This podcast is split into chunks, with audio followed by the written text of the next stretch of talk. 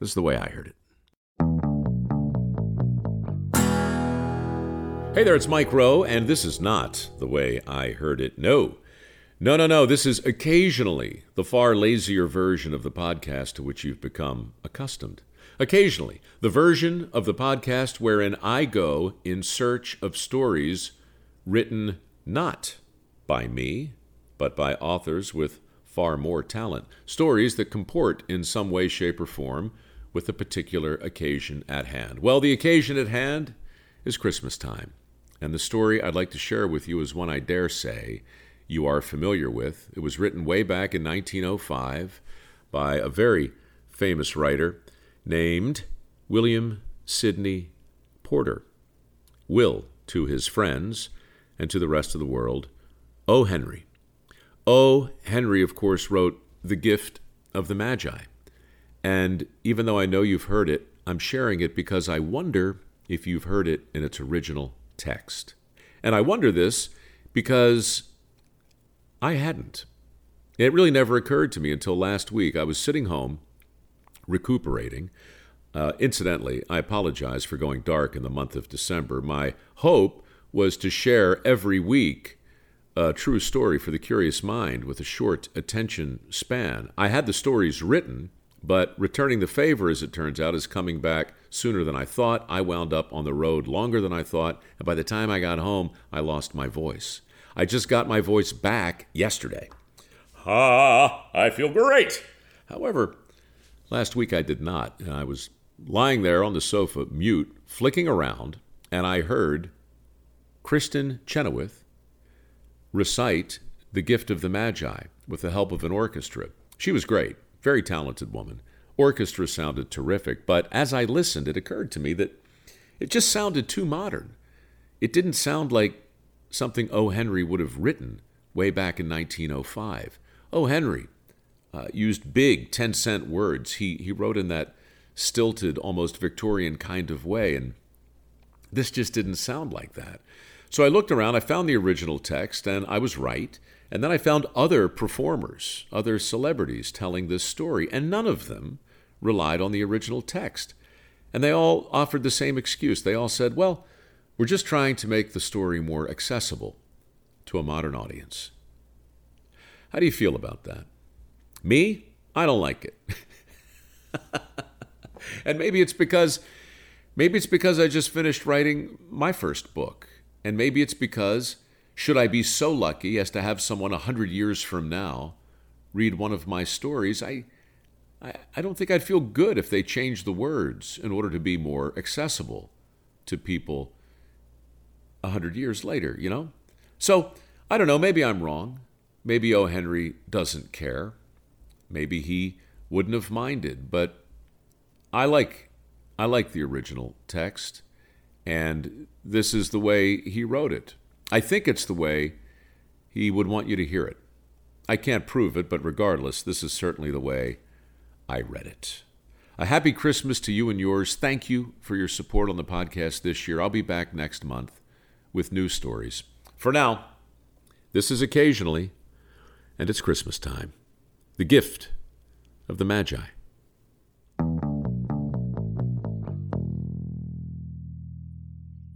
One dollar and 87 cents. That was all. And 60 cents of it was in pennies.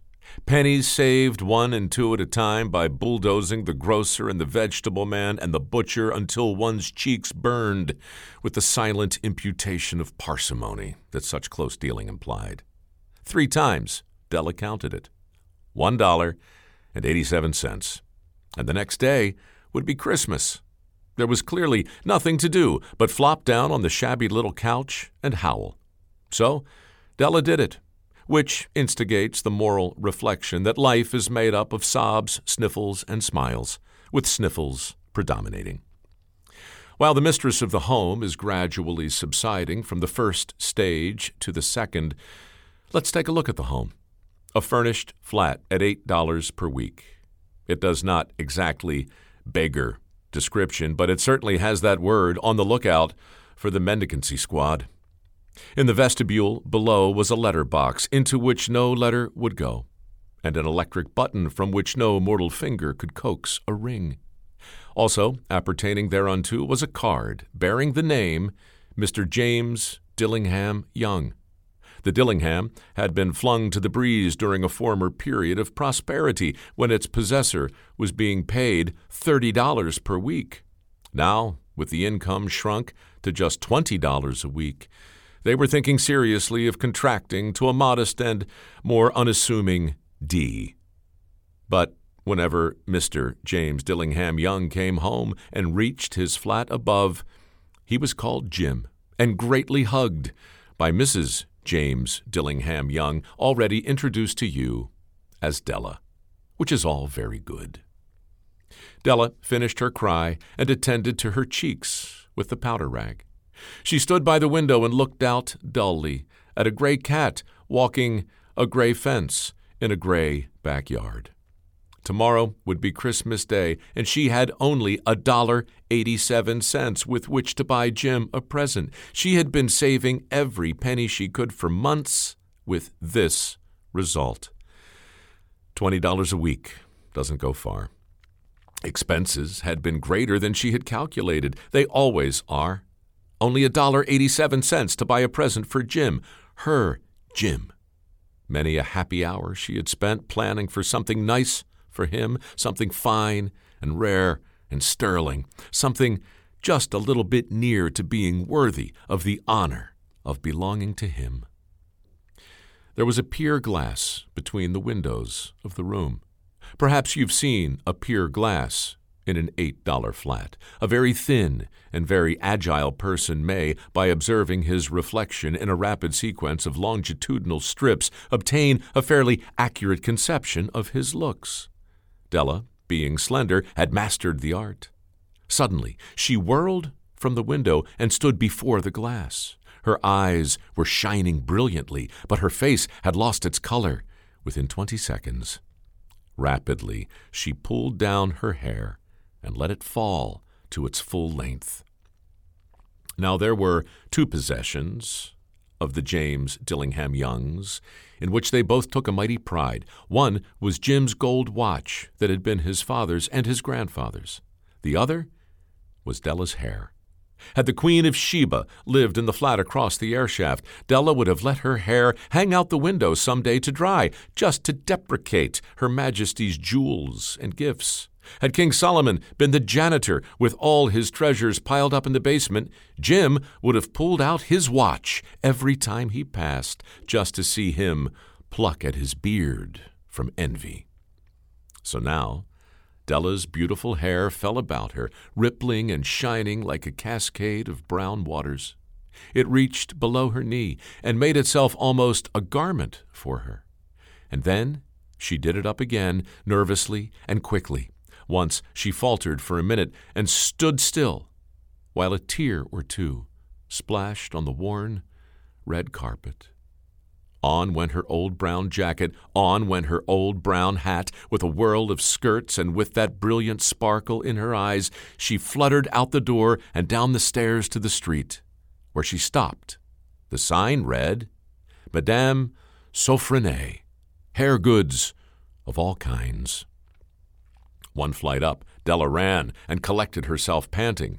Madame, large, too white, and chilly, hardly looked the Sofronie. Will you buy my hair? asked Della.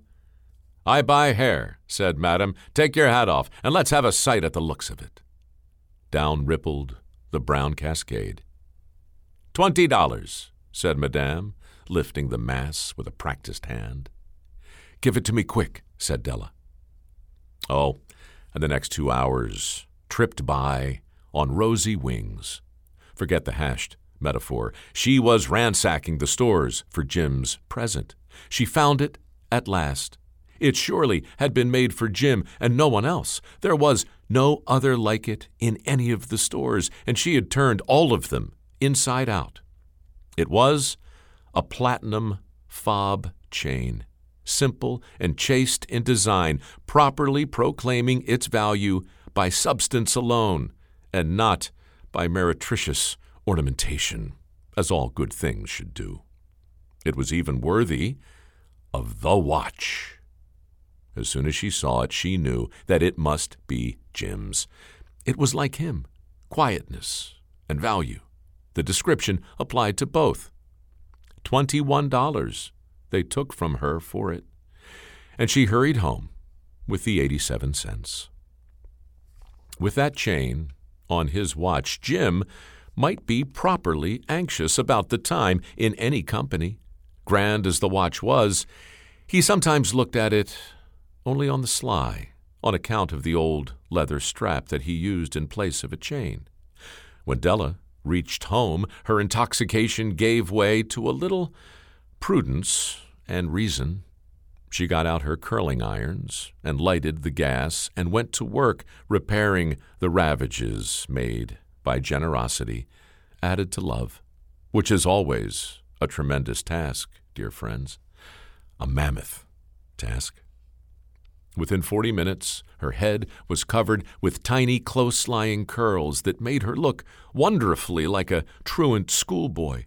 She looked at her reflection in the mirror, long, carefully, and critically. If Jim doesn't kill me, she said to herself, before he takes a second look at me, he'll say I look like a Coney Island chorus girl. But what could I do? Oh, what could I do with a dollar and 87 cents?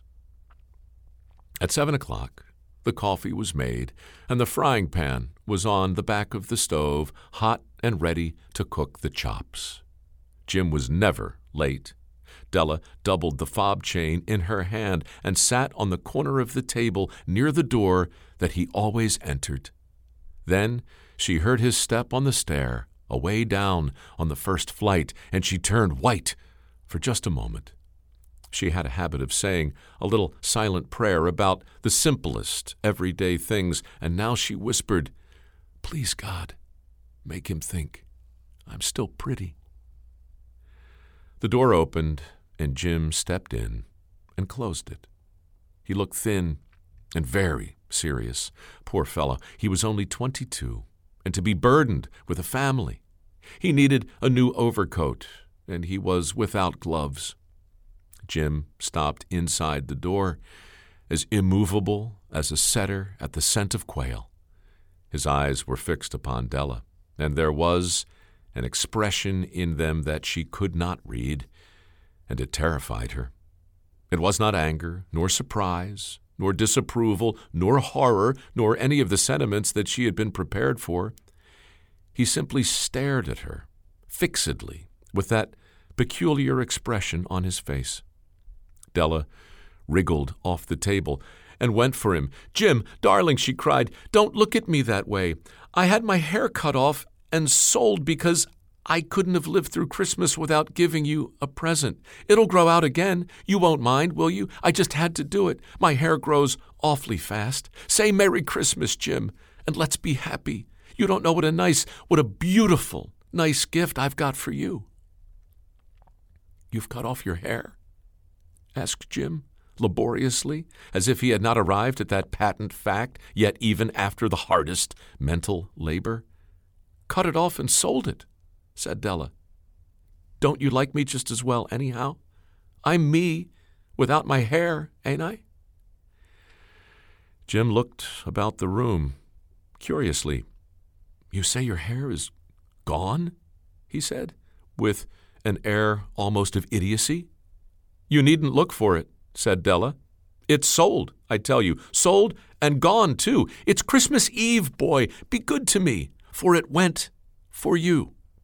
Maybe the hairs of my head were numbered, she went on with sudden, serious sweetness. But nobody could ever count my love for you. Shall I put the chops on, Jim? Out of his trance, Jim seemed quickly to wake. He enfolded his Della. For ten seconds, let us now regard with distinct scrutiny some inconsequential object in the other direction. Eight dollars a week or a million a year. What's the difference? A mathematician or a wit would give you the wrong answer. The Magi brought valuable gifts, but that was not among them. This dark assertion will be illuminated later on. Jim drew a package from his overcoat pocket and threw it upon the table. Don't make any mistake, Dell, he said. I don't think there's anything in the way of a haircut or a shave or a shampoo that could make me like my girl any less. But if you'll unwrap that package, you may see why you had me going a while at first. White fingers and nimble tore at the string and paper, and then an ecstatic scream of joy, and then, alas, a quick feminine change to hysterical tears and wails, necessitating the immediate employment of all the comforting powers of the Lord of the Flat. For there lay the combs, the set of combs, side and back, that Della had worshipped long in a Broadway window. Beautiful combs, pure tortoise shell, with jeweled rims, just the shade to wear in the beautiful, vanished hair.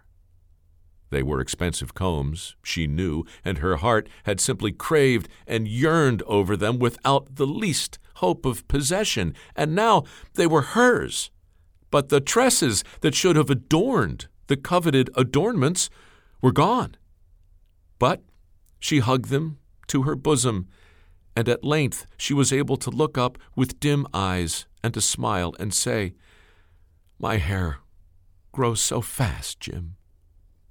And then Della leaped up like a little singed cat and cried, Oh, oh! Jim had not yet seen his beautiful present. She held it out to him eagerly upon her open palm.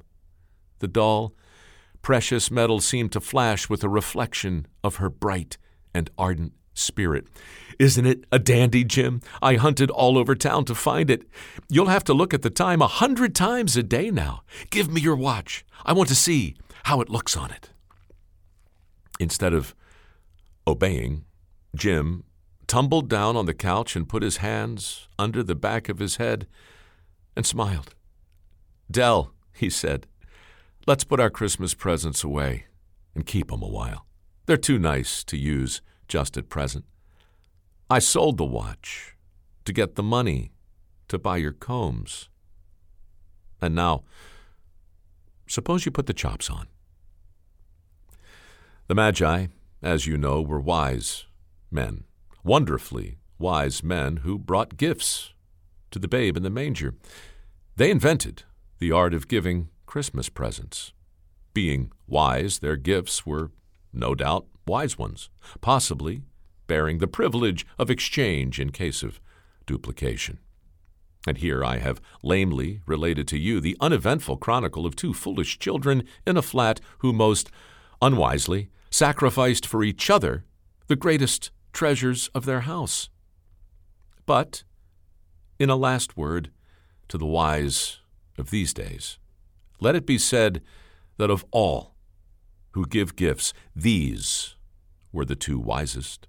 Of all who give and receive gifts, such as they are the wisest. Everywhere, they are wisest. For they are the Magi.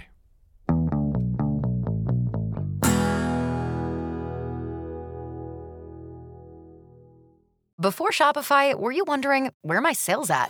Now you're selling with Shopify, the global commerce platform supercharging your selling. You have no problem selling online, in person, on social media, and beyond. Gary, easy on the cha-ching. oh, sorry, but my Shopify sales are through the roof. Start selling with Shopify today and discover how millions of businesses around the world use Shopify to ignite their selling. Sign up for a $1 per month trial period at shopify.com slash listen. Shopify.com slash listen. Join us today during the Jeep Celebration event. Right now, get 20% below MSRP for an average of 15178 under MSRP on the purchase of a 2023 Jeep Grand Cherokee Overland 4xE or Summit 4xE. Not compatible with lease offers or with any other consumer incentive offers. 15,178 average based on 20% below average MSRP from all 2023 Grand Cherokee Overland 4xE and Summit 4xE models in dealer stock. Residency restrictions apply. Take retail delivery from dealer stock by 4 1. Jeep is a registered trademark.